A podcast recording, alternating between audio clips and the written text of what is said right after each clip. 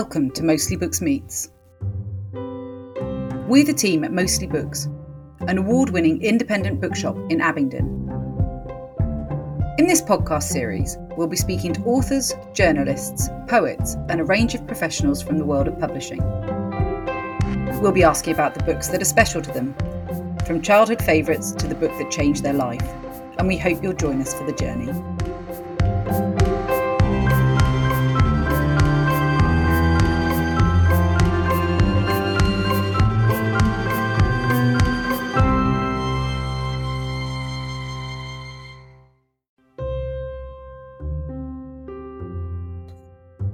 In the podcast this week, I'm speaking to author Lucy Diamond.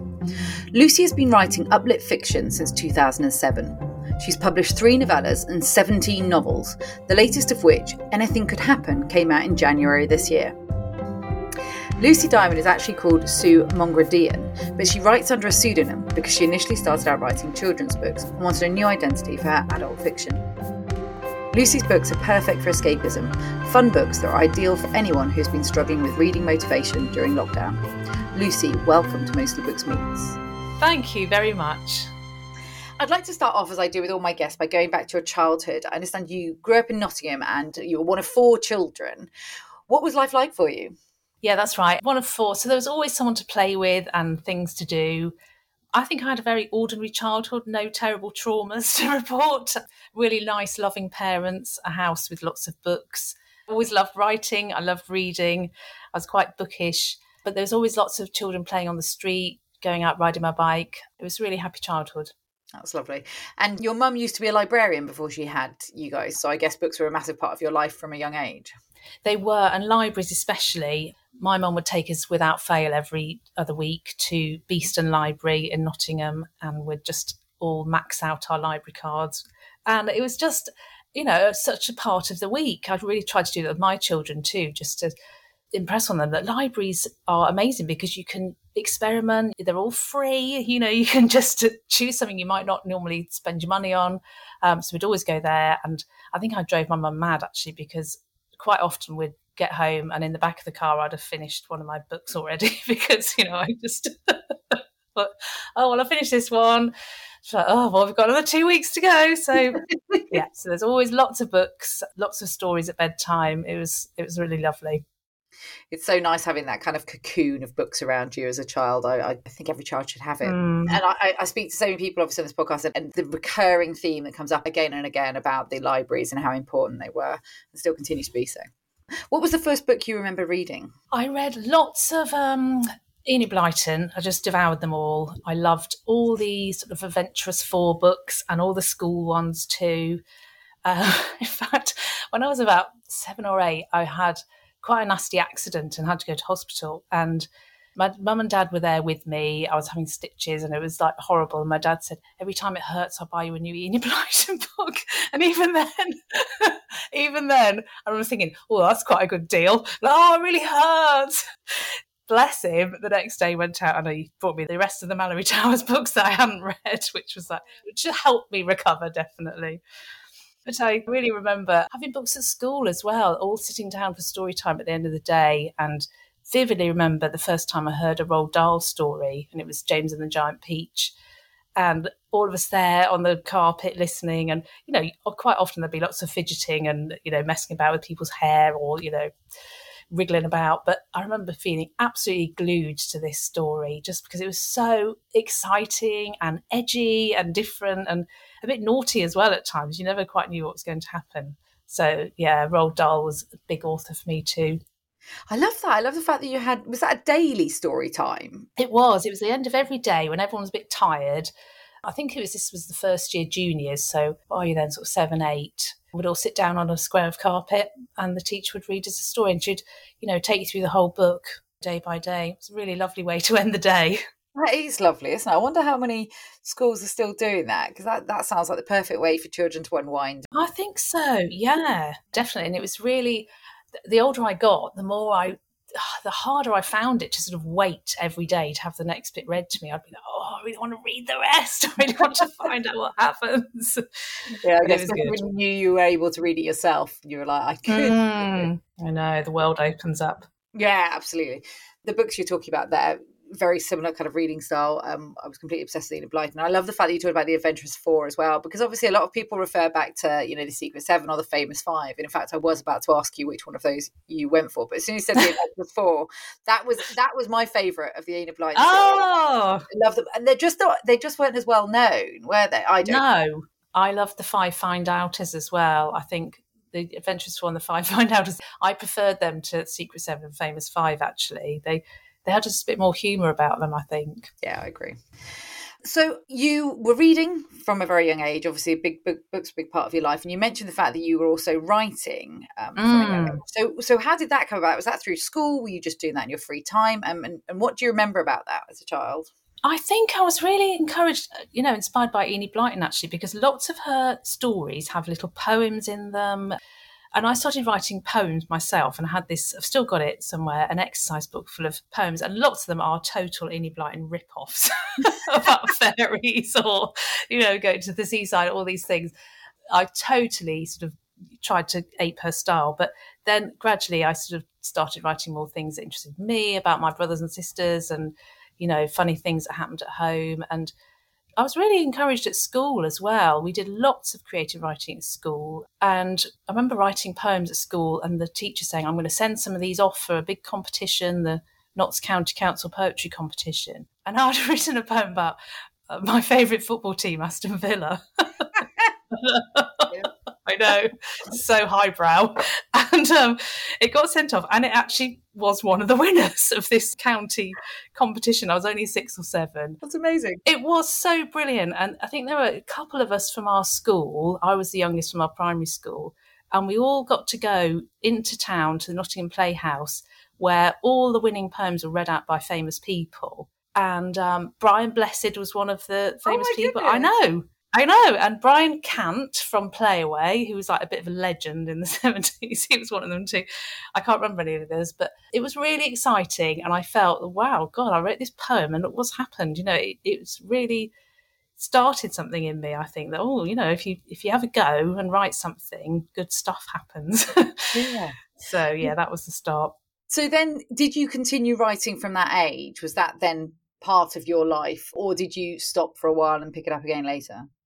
No, I always carried on writing. I wrote just lots of other poems and short stories, and I would write these magazines as well, just about our family, what the cat had been doing, funny thing dad had said.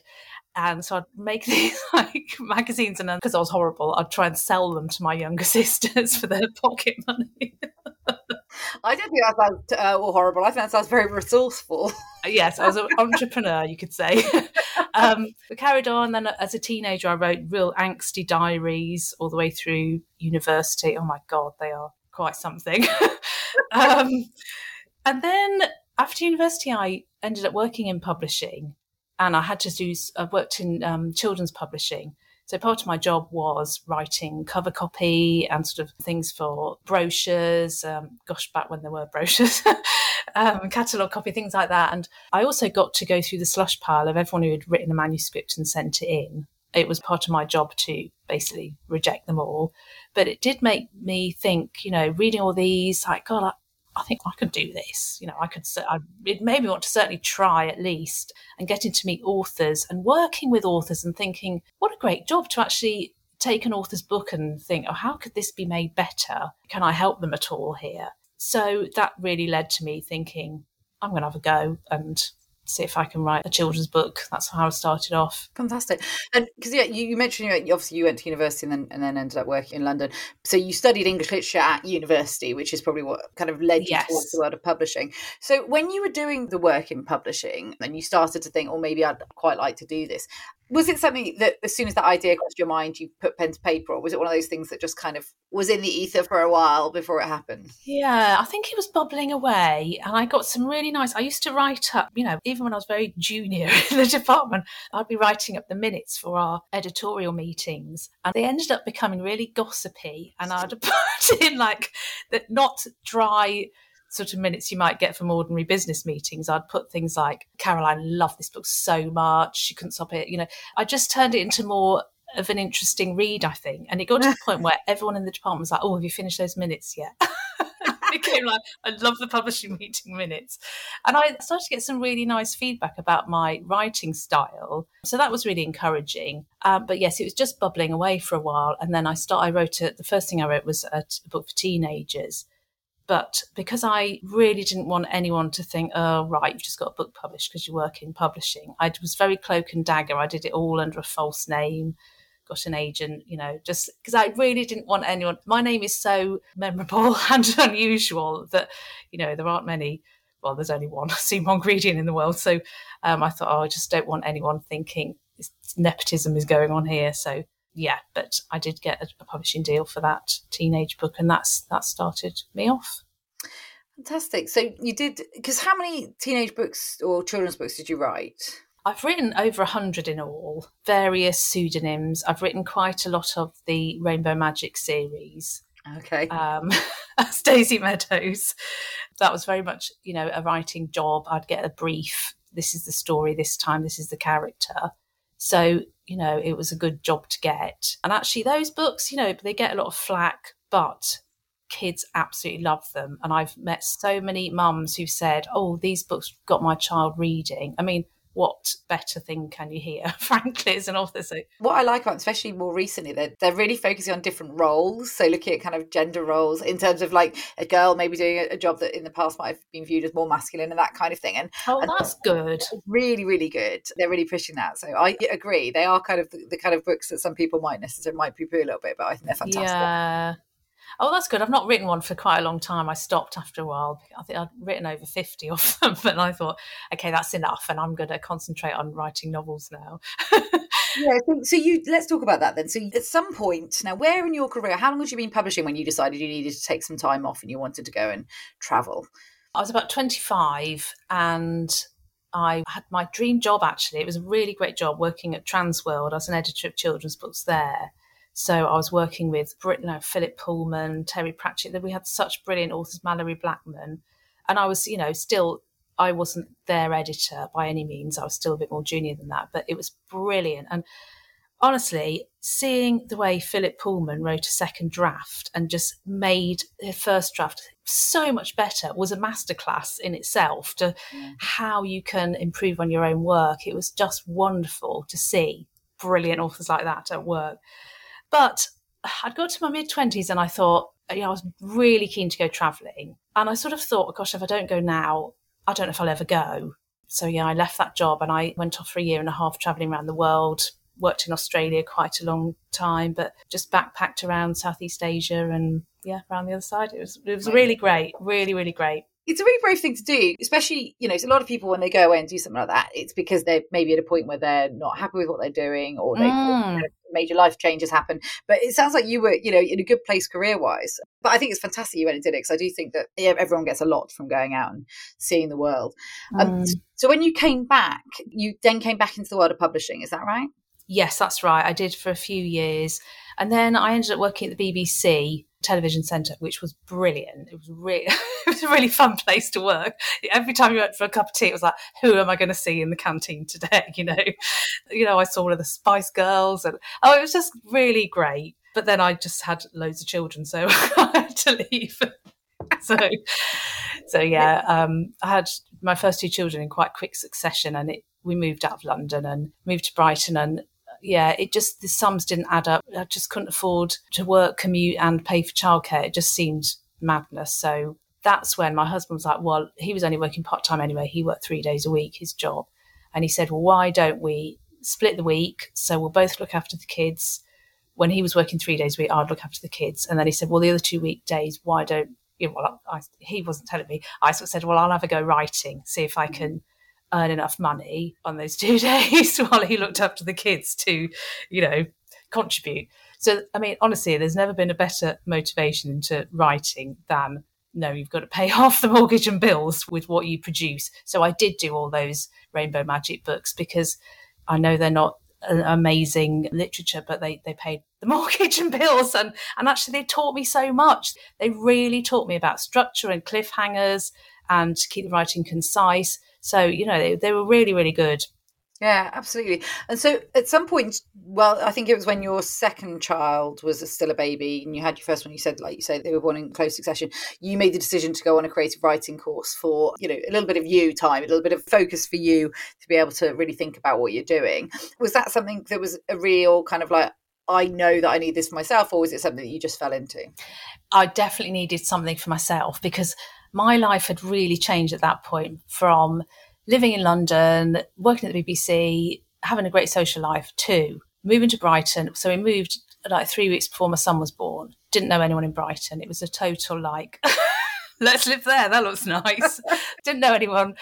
I had a one year old and a baby. And I just thought, my life has completely changed from how it used to be.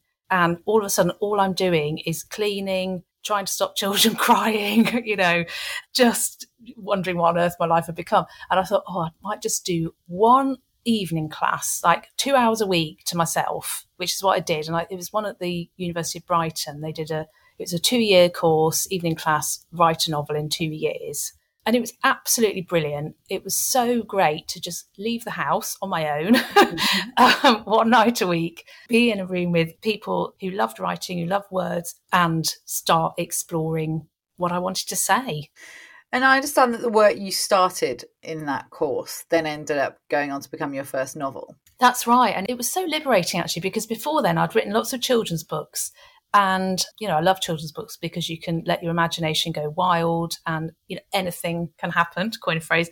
But there was something really liberating in writing about how I was experiencing motherhood and how difficult I was finding it, you know, and it wasn't all nursery rhymes and going to the park and everyone having a lovely day. There were some days where I'd just be washing up at the sink crying because I was so tired and, you know, it was exhausting.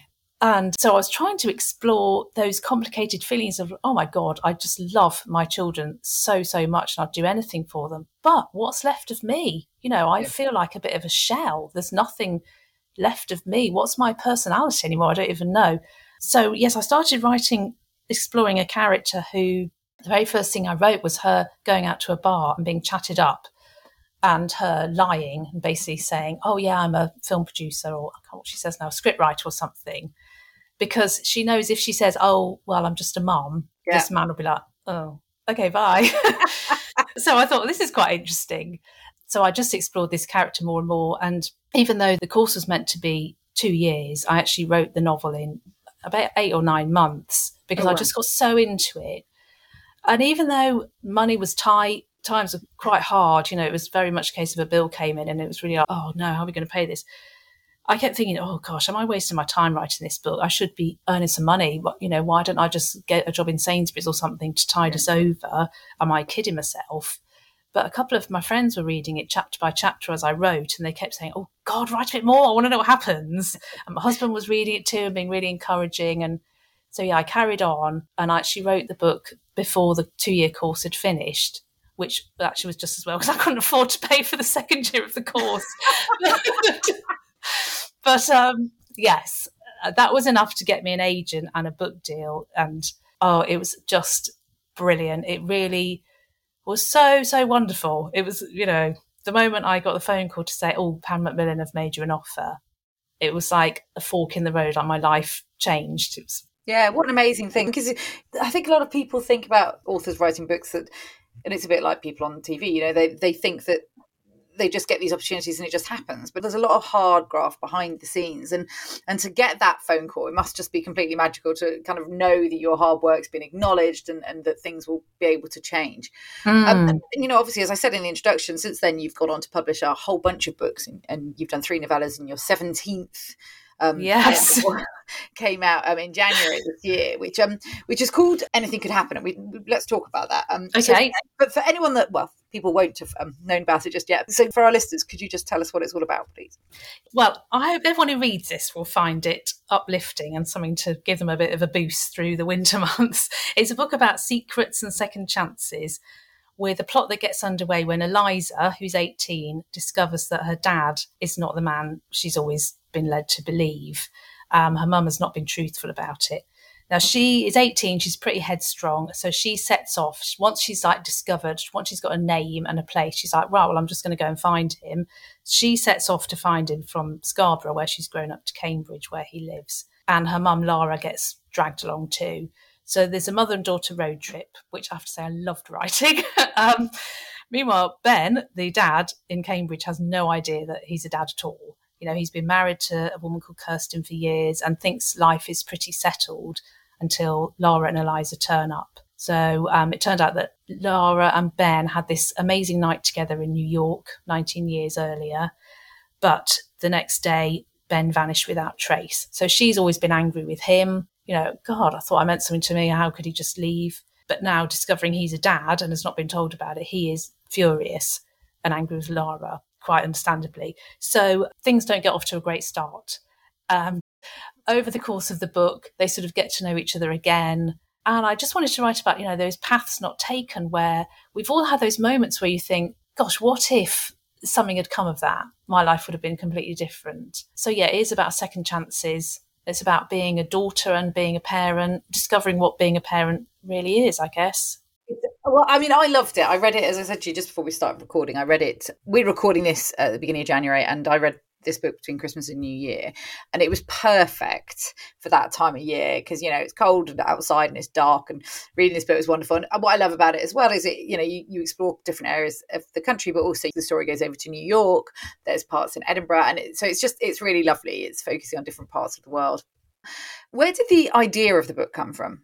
It's always really hard to pin down because books come for me are a bit of a pudding where there's so many ingredients being added in.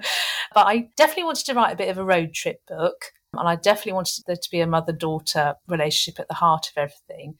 I wrote the book during lockdown where we couldn't go anywhere and it felt like nothing much could happen. So, you know, I love the idea of them just setting out, seeing what, what would happen, not knowing, to having the agency to go off and have an adventure. And I always, when I'm writing a book, I try to set the book in a place I want to go and visit myself and spend a bit of time researching. So with this one, I've got really, as you say, beautiful locations: Scarborough and Cambridge, Edinburgh, New York, and I usually I'd try and get around all of them, but sadly in lockdown I was unable to. So I just had to live it all vicariously through the characters and do my best to conjure up the scenes that way. Well, you wouldn't know that you hadn't been to New York to research it because the detail around some of the the bits, especially around Grand Central and the Oyster Bar, were absolutely spot on. It really felt like you were there. Oh, good, good. You mentioned the fact that you wrote this during lockdown. Obviously, mm. lockdown was a bonkers time, and, and we're still dealing with the, mm. the outcome of, of all things coronavirus. But how did that whole period affect you. Some people found their creativity was quite hampered, and other people found that it, it really gave them the space to be creative. What, what did you, hmm. which route did you go down? Well, at first, everyone kept saying to me like, "Oh, well, you're used to this, writing at home on your own. This is nothing to you." But actually, I really, really missed being out. I realised how much inspiration I get from being out in the real world and interacting with people and all those tiny details you notice every day from every like random interaction the way someone walks or their accent or just a look in their eye or something funny they say, a turn of phrase. All of those things feed into a book. And having them taken away from me was really, really hard. I really missed I missed that when I remember when cafes first opened up again, going and sitting out in a cafe, a pavement table outside and listening to people and hearing little kids again and you know parents talking to their little kids i was like gosh i've really missed this it was all those tiny random encounters that I really, really missed. And also having the house full of teenage children as well was not really conducive to any like contemplation or, you know, deep thoughts. So anyway, muddled through. I just tried to write something uplifting actually, because I thought, oh, well, I need to write something uplifting for my sake. And now I hope people find the book, you know, uplifting for them too. Oh, they really will. And we'll make sure people read it because it is fantastic it's interesting what you said about the cafe noises. I remember I interviewed Elizabeth Day some time ago, and she found the same thing. So to the extent where she actually found, I can't remember if it was YouTube or Spotify, um, like a soundtrack of cafe noises. so she worked that because she said she was so used to working in public places that she didn't. Um, wow, um, that. I thought That's it was really a good idea.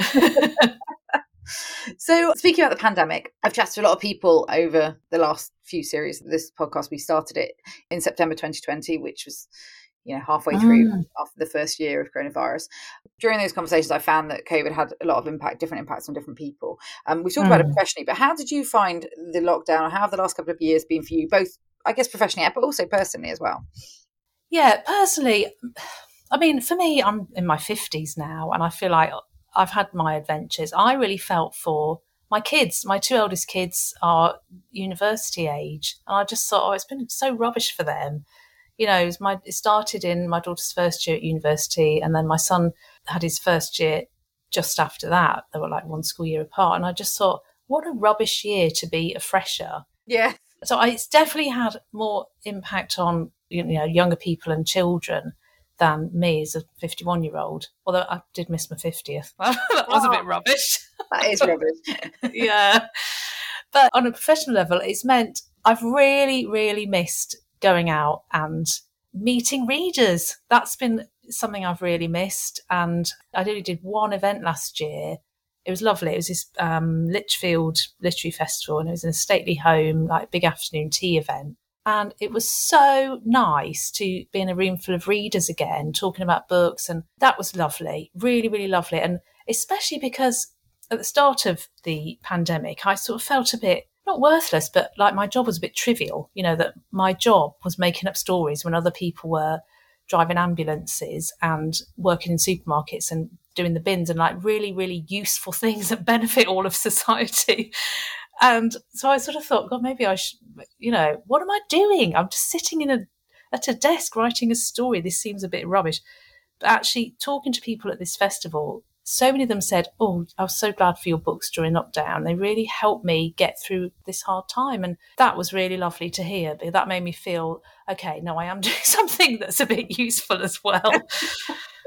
it is. I mean, I definitely, definitely hear that time and time again and we saw it within the shop you know people really really turned to books and found not only that they had the time to read them but also actually got a lot of you know support and i guess comfort from them mm. and your books are exactly the right kind of books for that did you find solace in books during lockdown I did. Yeah, I really, really did. And I know lots of people said they struggled to read and they couldn't get into a book. That didn't happen to me at all, thank goodness. I was always able to escape Although I did find sort of last, yeah, this time last year, all I wanted to read was like classics because I just didn't want to read anything contemporary where coronavirus might, you know, might might happen. I wanted to read Jane Austen again and Charles Dickens and be taken back to a time where no one knew what COVID was and, you know, everybody was going about their lives.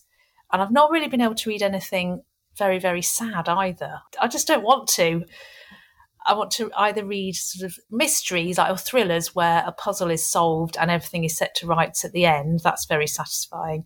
Or something really uplifting that makes me feel like, okay, the world is a good place. you know, it's going to be okay. So, yeah. yeah, my reading has definitely changed as a result of lockdown. It'll be interesting to see whether that stays that way or whether ultimately it ends yeah. up changing. I just who, yeah. who knows? None of us know. Yeah. So, what was the last book you read, or, or the last book that kind of really resonated with you? Well, loads last year actually. For the first time last year, I kept a notebook with all the books I'd written. Oh, so cool. it was. It's been really nice actually to flick through that. Oh yes, that was good. One book I'd totally recommend is called Writers and Lovers by Lily King, which came to me really serendipitously. I had bought a monthly book subscription from Mr. B's, the independent shop in Bath, and they sent it to me, you know, and said, well, they sort of said email before saying, oh, we're thinking of sending you this. Do you think you'd like it? And I was like, sounds brilliant. Never heard of it. Sent it to me, and it's such a good book. It's about a young woman who is working as a waitress, but really wants to be a writer. Sounds familiar.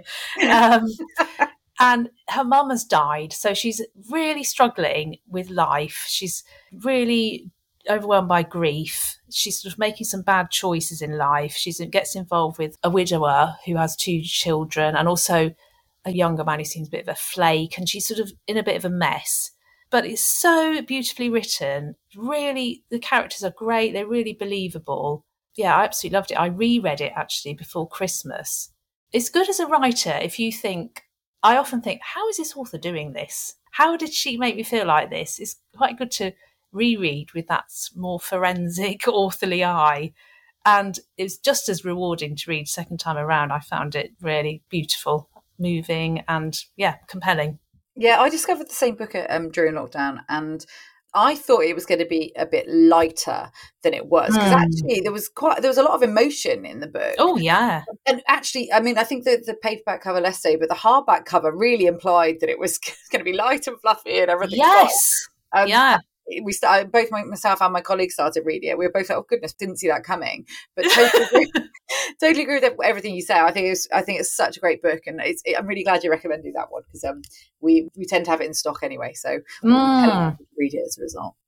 Good, um, and I love hearing that you did a book subscription. We do something similar at Mostly Books, and um, it's so popular, and I think it's exactly that that people get books that they wouldn't necessarily have chosen themselves. Yeah, it it's a bit like a book club, isn't it? It kind of pushes you in different directions.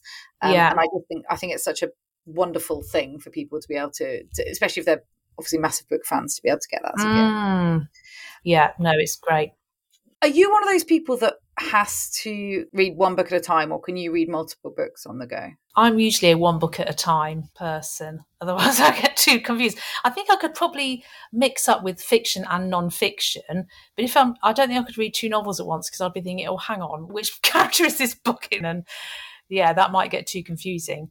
But I have occasionally sort of dipped into. Um, I'm reading Ann Patchett's new book of essays at the moment. And I could see myself reading a novel alongside that because each essay is a standalone. They're, oh, they're just great. I love Ann Patchett. So that would work, I think. But yeah, no, I tend to just do one at a time. I have a theory, anyone that's listened to the podcast knows this, that everybody that's a reader has a book that has impacted them significantly at some point in their life. So the book that changed their life, and that could be professionally, it could be personally. Do you have a book like that? And if so, what is it? I think mine is Rebecca by Daphne du Maurier because it was such a moment for me. I, I, was in my last year of primary school, so I must have been 10. I'd been reading like Enid Blyton and all the rest of it before then. And then my mum came to me and said, Oh, I think you're ready to read this now, and gave me Rebecca. And I felt really grown up with her letting me read one of her books. It was a real moment. And obviously, you know, I was 10, some of it went over my head as I was reading, but I found it so gripping and the scene so vivid. And in fact, last time I reread it, I was struck all over again. I could remember myself reading it as a girl, the horror of that scene where she's getting ready for the fancy dress party and the dread knowing that Mrs. Danvers has tricked her and is manipulating her. And oh, it's just so good. And so that really opened up this whole world to me. Yeah, it's like opening the door to all the other books in the the grown-up section of the library. And and so when my daughter my eldest daughter was that age i actually gave rebecca to her with the words my mum used say oh i think you might be ready for this now. Oh. Uh, it was really nice for me to do and i told my mum and i was like i've passed on rebecca. And then a few years ago hannah my eldest daughter actually gave me a lovely new edition of rebecca as a christmas present. So it's a really special book to me and it's such a great read. It's brilliant gothic yeah, it's a psychological thriller, really, isn't it? Yeah, absolutely. I love the fact that it, you've got like the handing down of the family. That's such a lovely thing, and then to then end up getting it back as a gift. I mean, what I know. Yeah. So yeah, that's a really special book for me. Really, really good. It is interesting as well, though, isn't it? Because when we were both younger, it was that same thing where you had the children's books, you had the adults' books, but you didn't really have the bit in between like there is now. No. This young adult fiction, which is fantastic. But that step, and I, I always find it interesting. I talk to people about where that transition happened because some people did it quite early and other people kind of carried on reading quite children, quite young mm. books until they were later in their teens. But it's just, I just find it really interesting. Yeah. So anything could happen came out in January in hardback and is obviously out there now for readers to enjoy. What are you working on now, or are you working on anything at the moment now that that's out? I've just finished a very messy first draft of a book that'll be out next year. It's at the stage I've just about to start editing it, do my massive edit. So I feel like it could all change, to be honest. Characters could be cut out. I'm quite ruthless in my own edit before anyone else sees it. But it's about a dysfunctional family. The story takes place over the course of a year, and it's about them all dealing with a terrible tragedy and dealing with it quite badly in some cases. But over the course of the year, how Oh God, I'm making it sound rubbish. no, you're not. No, you're not. um, yeah, so it's set. It starts and ends on the same day of the year, twelve months in between, and you sort of see what's happened to the family over that time.